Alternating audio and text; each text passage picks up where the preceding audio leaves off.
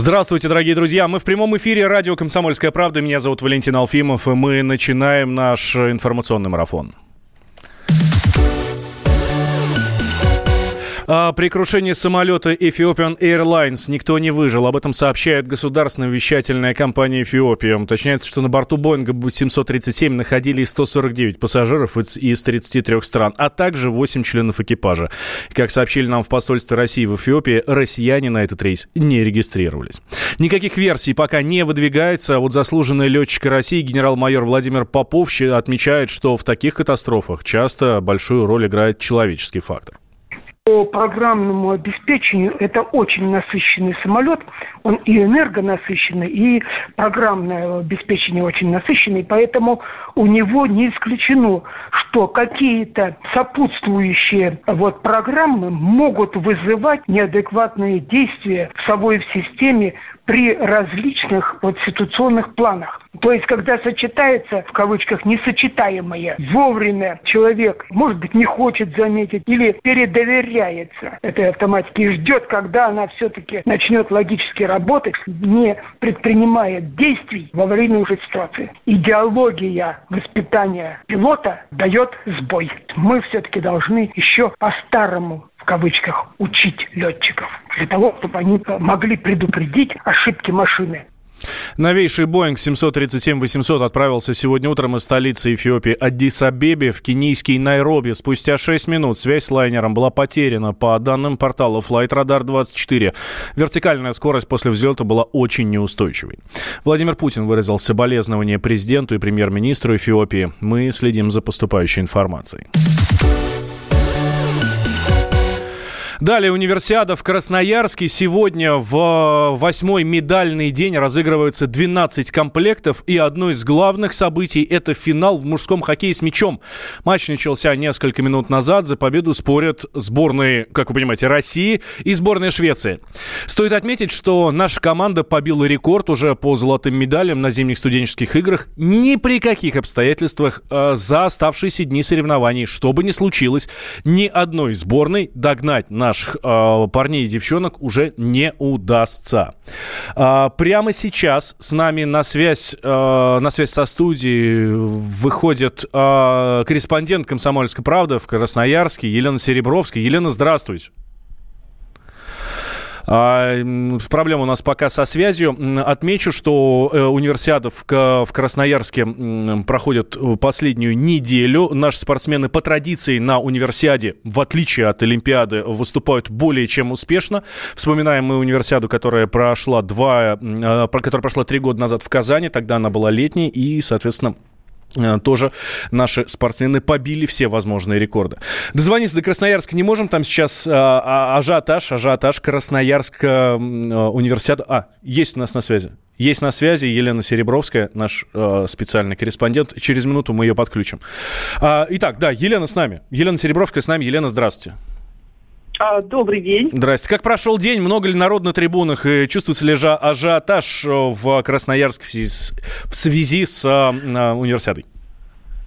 Вы знаете, да, сегодня по-прежнему много людей. Ну, это не потому, что воскресенье, а потому, что сегодня у нас были заключительные финальные соревнования, ну, допустим, в сноуборде.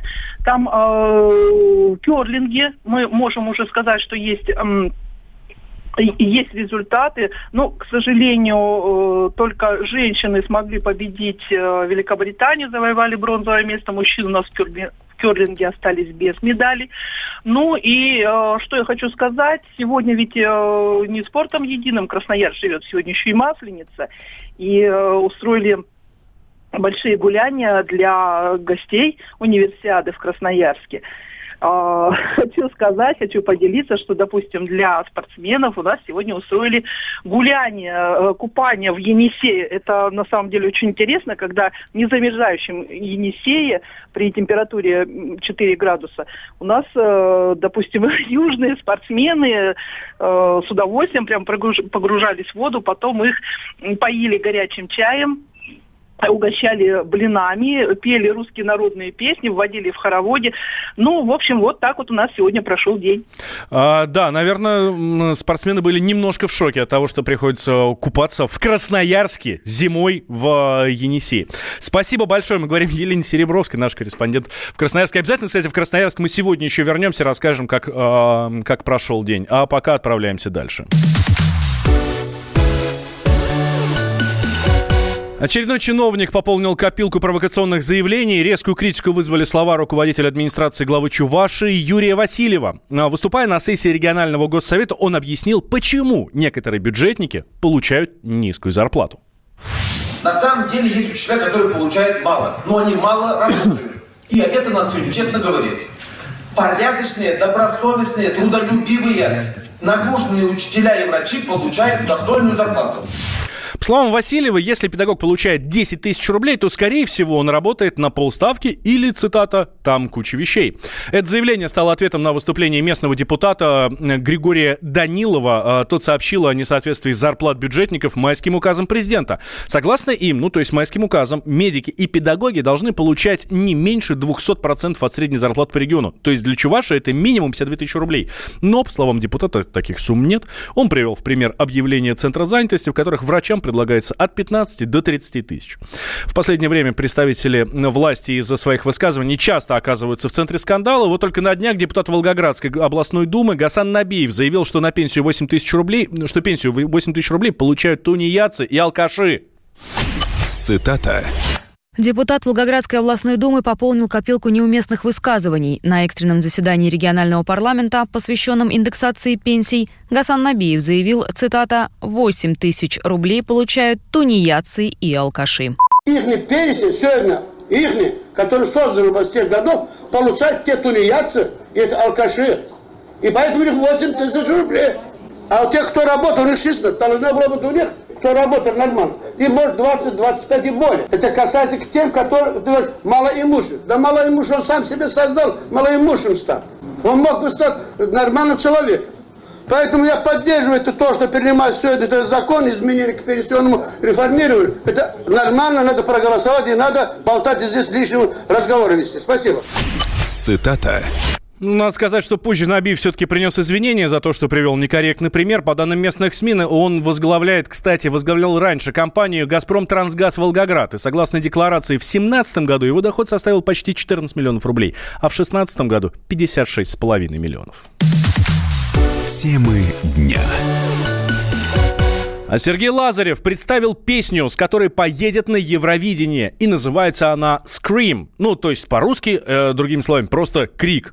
Премьера состоялась в субботу вечером. В Ютьюбе выложили клип, и певец признался, под, э, что когда услышал мелодию в первый раз, то почувствовал ее невероятную силу и мощь. Потом появился текст, и, и, и все обрело еще больший смысл. Э, слушатели уже сказали, что от этой песни идут мурашки по коже. Песню написали Филипп Киркоров и греческий композитор Димитрос Кантопулос. Автором слов стала шведка Шерон Вон.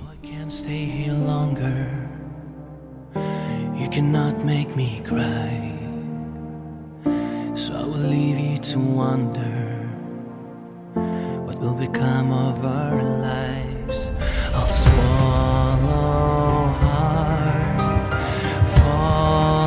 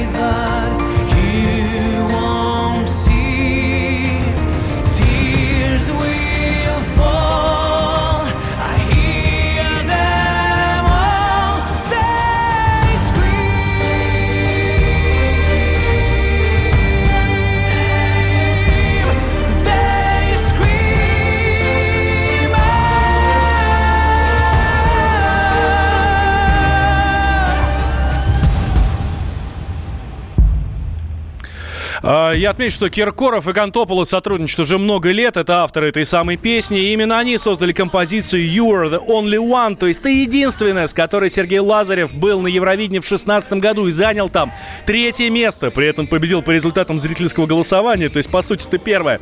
Клип на новую песню, вот на эту «Scream», которую вы слышите у меня на заднем фоне, так же, как и на ту, а, снял Константин Черепков. А, по словам режиссера, сюжет для видео вдохновлен страхами, которые мы все носим с детства. А когда вырастаем, они становятся криками. Болеем за Лазарева на Евровидении 2019. Темы дня. Британские ученые доказали. Главное вовремя. Утреннее шоу «Главное вовремя» с Михаилом Антоновым и Марией Бачининой слушайте по будням с 7 до 11 утра по московскому времени.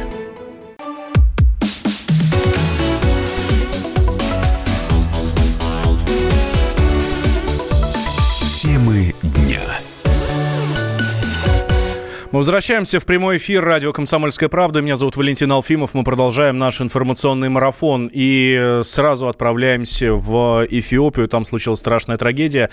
Там разбился Боинг 737. эм, Он с- 737-800, новейший Боинг. э, Он следовал из столицы Эфиопии, Адис-Абебы, в кенийский Найроби. По- Пострадали 100, э, погибли 149 человек, еще там 33 члена экипажа. И вот э, буквально несколько минут назад стало известно, что на борту лайнера было трое россиян. Об этом сообщает агентство ТАСС со ссылкой на авиакомпанию. Подробностей пока нет. Я напомню, что спустя 6 минут после взлета связь с лайнером была потеряна. Э, По данным флайт-радара, вертикальная скорость была крайне неустойчивой. Мы следим за поступающей информацией. Большое событие в автомире. В Женеве проходит э, традиционный автосалон. Главная новость для России э, это то, что состоялась первая полноценная презентация российского бренда. Вообще первая, вообще в истории. И это круто. Э, публике представили автомобиль класса люкс. Э, называется он Аурус, как мы с вами хорошо знаем. Это рыночное название семейства машин из проекта «Кортеж». Тех самых, которые делают для первых лиц государства, который показал Владимир Путин на своей инаугурации 7 мая. А, на мотор-шоу в Швейцарии побывал обозреватель «Комсомольской правды», ведущий программы «Дави на газ» и вообще наше автомобильное все Кирилл Бревдо. Он с нами сейчас на прямой связи. Кирилл, здравствуй. Да, да, приветствую. Как, как Аурус встретили? Какую оценку ему дали? Вот по, расскажи нам, мы же не видели реакции. Может быть, там все ахнули и по, по- попадали в обморок? Э, Я сомневаюсь, потому что же несколько салонов вообще такие смотрины всякой дорогой техники зачастую. А, В том числе, например, э, был представлен самый дорогой в мире автомобиль новый за 16, если там не изменяется, миллионов евро. Так что на фоне других машин, в общем-то, Аурус выглядел не самым дорогим автомобилем, безусловно, тем более, что были Rolls-Royce и Bentley и другая техника, которая, в общем-то, ассоциируется с миром э, luxury. В любом случае, э, в любом случае, Аурус вызвал достаточно заметный интерес. Было показано две модели. Это Сенат S600 и лимузин L700. И э, эм, вот лимузин, он, как и на московском салоне, стоял за такой вот прозрачной стенкой, к нему не пускали. Зато э, короткую версию... И, э, и над- могли- и на- надпись была э, «Руками не трогать», да? А, да нет, стенка крепкая. Зачем как бы, все усложнять?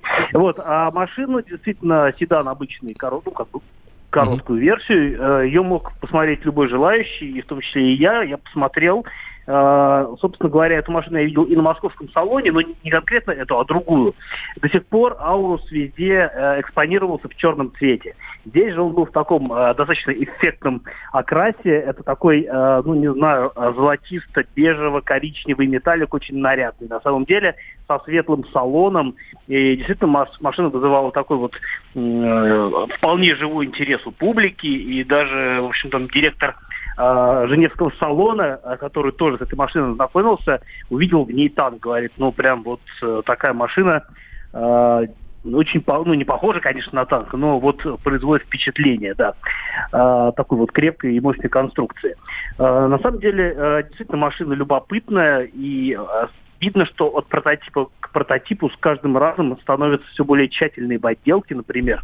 А более того, я, например, вчера на улице на Ленинградском проспекте видел э, черный Аурус, они уже ездят э, по городу с номерами ЕКХ, все как положено, с э, круизером сопровождения. Вот. Но хорошо, что машина действительно не осталась э, проектом, хотя мы знавали и действительно такие вещи, которые до жизни, ну, до реальной жизни не дожили. типа Ну, в общем, воп- воплотилось в жизнь. Э, Кирюх, у у нас буквально 30 секунд. Чем отличается этот салон и какие, какие нов- новинки вообще наибольший интерес вызвали? А, На мой взгляд, было очень немного серийных новых моделей. Я бы отметил новинку у компании Mazda CX-30.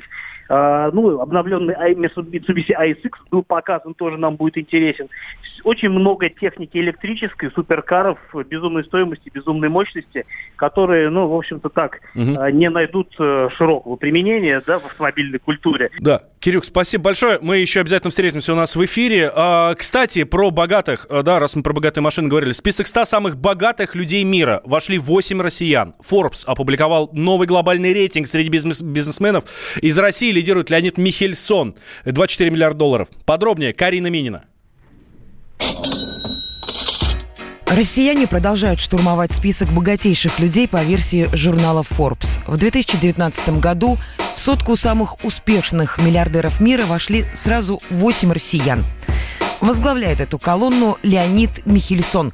Он занял в общем списке 32 место. Предприниматель, акционер российской газовой компании «Новотек», а также нефтехимического холдинга «Сибур». Капитал Михельсона оценивается в 24 миллиарда долларов, и эти показатели растут. Например, только за прошлый год управленец заработал 6 миллиардов долларов. А недавно о развитии своей компании отчитался президенту Владимиру Путину. В декабре э, месяца 2017 года вы открыли первую линию Ямал-СПГ. А В декабре прошлого года мы его запустили на полную мощность. 16,5 миллионов тонн. И на сегодняшний день каждые 33 часа отгружается танкер 70 тысяч тонн СПГ. Каждые 33 часа. Ритмично так Да, да. На второй позиции самых богатых россиян председатель Совета директоров Новолипецкого металлургического комбината Владимир Лисин. В мировом рейтинге он и его 21 миллиард долларов заняли 45-ю позицию.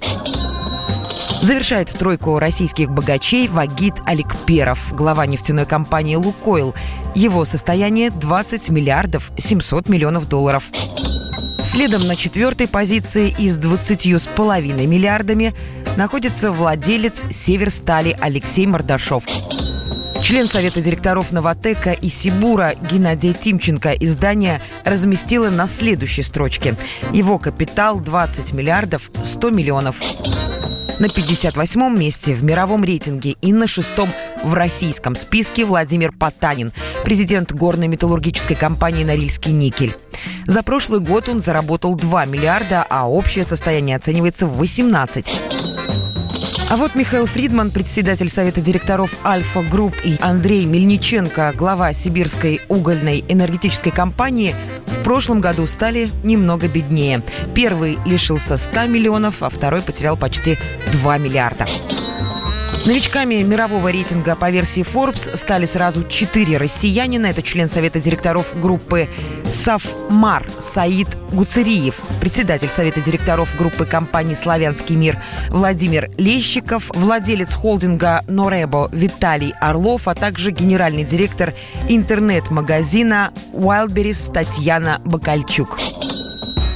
Но где успехи, там и поражения. За прошлый год 10 некогда самых крупных олигархов потеряли почти 13 миллиардов, большая часть которых пришлась на Олега Дерипаску и Виктора Виксельберга. При этом 11 крупных предпринимателей и вовсе покинули список Forbes. Среди них арестованный по подозрению в создании преступного сообщества Зиявудин Магомедов, мажоритарий группы «Ленстрой Реконструкция» Андрей Молчанов, владелец «Новоросцемент» Лев Кветной, собственник Евроцемент Групп, Филарет Гальчев и другие. При этом, как отмечают специалисты консалтинговых компаний, к 2023 году количество сверхбогатых в России вырастет на 24%. Большинство из них будут проживать в Москве, следом Санкт-Петербург с большим отрывом. Это может произойти из-за позитивных изменений в экономике. Сейчас же по числу долларовых миллиардеров Россия занимает пятое место в мире.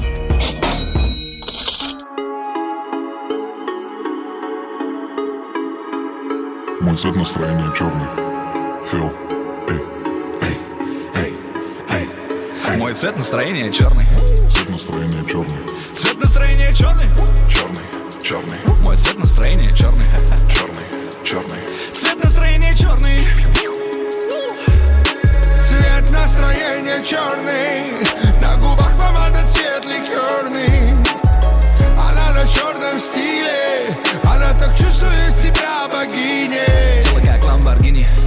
выходя из дома выбрал черный цвет. Все мои сучки любят черный цвет. Все мои машины строго черный цвет.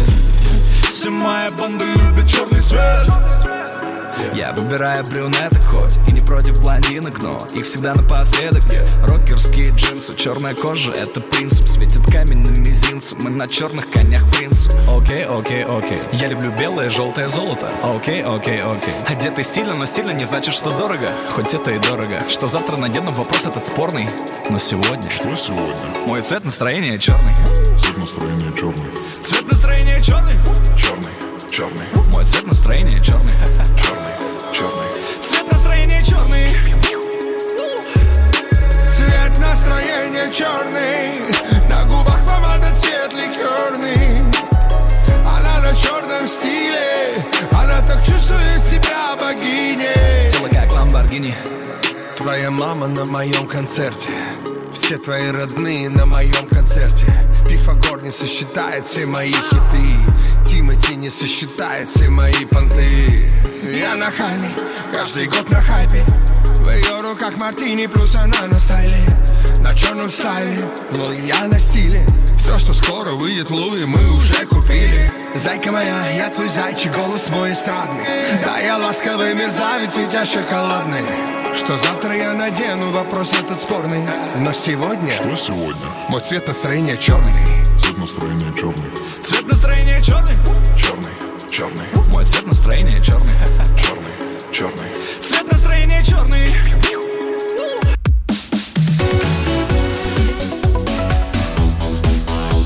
Темы дня. Ведущие на радио «Комсомольская правда» сдержанные и невозмутимые. Но из любого правила есть исключение.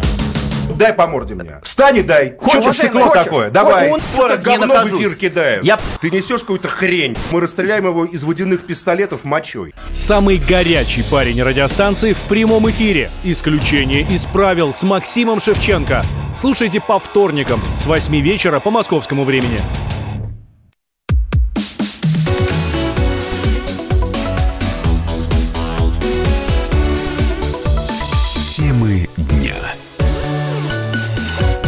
Мы продолжаем наш информационный марафон. Меня зовут Валентин Алфимов. В общественную дискуссию вернулся вопрос о перезахоронении Иосифа Сталина. 5 марта, в день его смерти, у Кремлевской стены состоялся ставший уже традиционным мемориальный митинг коммунистов.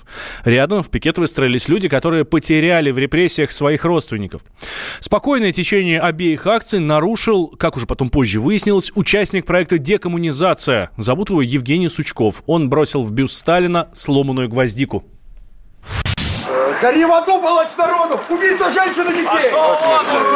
Вот мерзавец. Что еще? Давай, бери, забирай. Что? Скоры на расправу одного, а? Сучкова задержали, составлен административный протокол о нарушении общественного порядка. Антисталинисты, кстати, не первый год настаивают на переносе могилы от Кремлевской стены. Как, например, заявил журналист Сергей Доренко, надо уйти, надо найти мужество и признать, что Сталин был позором для страны. Пока Сталин лежит в центре Москвы, пока от Сталина измеряется расстояние в России, пока Сталин центр слав... с, э, страны, Сталин жив, и этим, с этим надо непременно покончить, это заявил Сергей Доренко. Год назад, во время прямого эфира радио «Комсомольская правда», а с- споре о роли Сталина подрались журналист, историк Николай Сванидзе и журналист, руководитель Центра стратегических исследований религии и политики современного мира Максим Шевченко. Однако сейчас в вопросе о перезахоронении их позиция отчасти схожа. Я считаю, что вообще на Красной площади не должно быть трупов. Красная площадь – это не кладбище. Прежде всего, нужно, конечно, вынести Ленина из мавзолея, потому что какое-то просто языческое здание, но у нас не древний Египет, в конце концов. Еще посреди страны современной э, должна лежать мумия. И в Кремлевской стене не должно быть этих людей. Но выносить одного Сталина из Кремлевской стены, на мой взгляд, бессмысленно. Где там его кости лежат, мне абсолютно все равно. Он уничтожил огромное количество наших людей. Убедить в этом сейчас э, большую часть наших сограждан не так просто, потому что против этого работает государственная пропаганда. И против этого работает, я бы сказал так, протестные настроения людей. Потому что пока у нас в стране очень много несправедливости, пока нет справедливого настоящего независимого суда, пока люди не чувствуют себя защищенными, для них Сталин будет как Воланд булгаковский из «Мастера и Маргариты», такая суровая справедливость. Это совершенно не соответствует действительности, он был совершенно другой человек. Побороть это, вынеся кости из Кремлевской стены, невозможно. Кто позор? Верховный главнокомандующий, генералиссимус Сталин, под руководством которого была выиграна великая и страшная война, который подписал в Ялтинской конференции, Потсдамской конференции. То есть Рузвельт считал Сталина величайшим политиком. Черчилль говорил, что если бы не Сталин, то, как говорится, не было бы победы. Даже Гитлер и тот, как говорится, признавал могучий ум и стратегический талант Сталина. Ну, кто они такие рядом с Сергеем Доренко? Доренко сказал позор, значит позор. Значит, верховный главнокомандующий – это позор, по мнению Доренко, так, значит, мы и запишем. Но многие люди так не считают, и это не важно, как вот считаю я в данный момент. Просто многие люди так не считают. И есть феномен. Прошли годы. И, казалось бы, ну, всем уже рассказано. Всем уже все, уже все, они все рассказали. Сталин плохой, Сталин убил там 100 миллионов человек, нам тут говорили там, или сколько-то там, я не знаю, Сталин там э, злодей, а люди все равно почитают Сталина.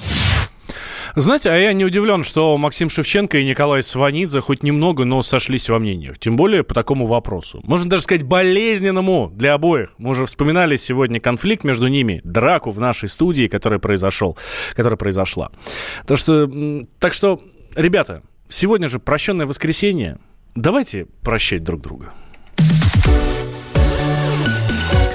Идем дальше. Российским военным запретили пользоваться смартфонами и другими гаджетами на службе. Владимир Путин подписал закон, согласно которому нельзя раскрывать в соцсетях и средствах массовой информации свою ведомственную принадлежность, сообщать что-либо о собственной деятельности, о работе сослуживцев, о воинских частях и подразделениях. Вместе с этим в быту пользоваться смартфонами военным разрешено, и слава богу. И не попали под запрет мобильные кнопочные телефоны, те, которые без камер, просто фонарик, например. А, Законопроект разрабатывало правительство, и, как говорилось в пояснительной записке, анализ деятельности российской армии, в том числе и в Сирии, показал, военнослужащие представляют особый интерес для иностранных спецслужб. На это же указывает глава Думского комитета по обороне, экс-командующий ВДВ Владимир Шаманов. Вообще, все, что связано с телефонами третьего и четвертого поколения, в силу э, определенных технологических особенностей, они попали в зону американских интересов. Ну, люди недалекие не понимают, что там поставлена в силу их технологических возможностей ситуация. Первое – это определение местоположения военнослужащего. И второе – возможность прослушивания его по необходимости. Когда есть группа определяющих слов, через которые автоматически включается станция, записывающая все последующие события. Поэтому мы не сразу пришли к тем событиям, чтобы принять такие решения. И когда мы вернулись к телефонам предыдущего поколения и решили геолокации и возможности опираться на опорные группы слов, сейчас американцы взвыли. Но это их проблема. Но это только временная защитная мера. Надо искать новые технологические решения, и мы сейчас с комитетом над этим работаем. Это был Владимир Шаманов, глава Думского комитета по обороне, экс-командующий ВДВ и герой России. А вот военный обозреватель «Комсомольской правды» Виктор Бронец подчеркивает, информация, неумышленно распространенная военнослужащими в интернете, не раз несла угрозу, угрозу нас безопасности. Были даже такие съемки, которые приводили к международным скандалам. Я приведу вам несколько примеров. Один из парней, который служил в части ПВО, решил для своей Маши сфотографироваться на фоне зенитного ракетного комплекса «Бук». А дальше он сносил подпись. Вот из такого «Бука», Маша, мы и стреляем. И как раз это было во время малазийского Боинга. Немедленно украинские эти кашевары информационно подхватили этот снимок, снимок разошелся, и Россию при этом, смотрите, вот вам боец с Бука говорит, что он как раз стрелял по всему, что там летает. Дальше идем. Один из морячков в Средиземном море вышел на палубу тайком и там решил сделать селфи на фоне там вооружения своего корабля. И в это время там отразилась локация. Иностранцы следили за нашим кораблем, но они не знали точных координат его дислокации. А вот эта вот локация, она сразу вскрыла его место нахождения. Бывали такие снимки в сетях, появлялись сделанные военным и на фоне межконтинентальных баллистических ракет, и на фоне новых вооружений, которые только находились в испытаниях. Это был Виктор Баранец, военный обозреватель «Комсомольской правды». Он нам привел примеры, когда фото в интернете, сделанные военными, могли нанести ущерб национальной безопасности. Я отмечу, что за нарушение нового закона предусматривается дисциплинарная ответственность, а для контрактника – увольнение. Темы дня. Далее о хорошем. Первые дни весны отличились традиционной зимней погодой. Вы же соскучились по зиме, друзья мои. На европейскую часть России обрушился настоящий снежный циклон. Но к выходным немного потеплело. И теперь мы, э, собственно, купаемся в снегу. Ну, так немножко, по крайней мере, сегодня с утра. Это в центральной части России. А чего нам ждать? Чего нам ждать в предстоящие дни, а, в, в течение ближайшей недели? Рассказал нам ведущий специалист Центра погоды ФОБОС Евгений Тишковец. Следующая неделя в Центральной России лишний раз докажет, что март в нашей стране это не весенний, а зимний месяц. Участятся случаи э, проникновения в среднерусскую возвышенность так называемых ныряющих атлантических циклонов, которые с собой будут нести интенсивные заряды снега и порции более холодного воздуха полярного происхождения. В этой связи температурный фон начнет стремительно понижаться, и если в понедельник ночью около нуля, временами снегопады днем кратковременные заряды снега и плюс один, плюс три еще, то начиная со вторника э, столбики термометров начнут ползти вниз. Во вторник это уже минус один, минус шесть, днем 0, минус пять. Ну и самые низкие температуры ожидаются в среду и в четверг, когда под утро воздух будет остывать до минус 4, минус 9 градусов, и днем максимум, если столбики термометров дотянутся до нуля, то будет хорошо. Поэтому температурный фон на 1-2 градуса будет ниже климатической нормы. Такую погоду весной назвать нельзя. Какой прогноз у нас сегодня, милый? С чем ты опять проснулся не в ладу? Скажи мне просто, Господи, помилуй, Какую блажь имеешь ты в виду? Главней всего погода в доме, а все другое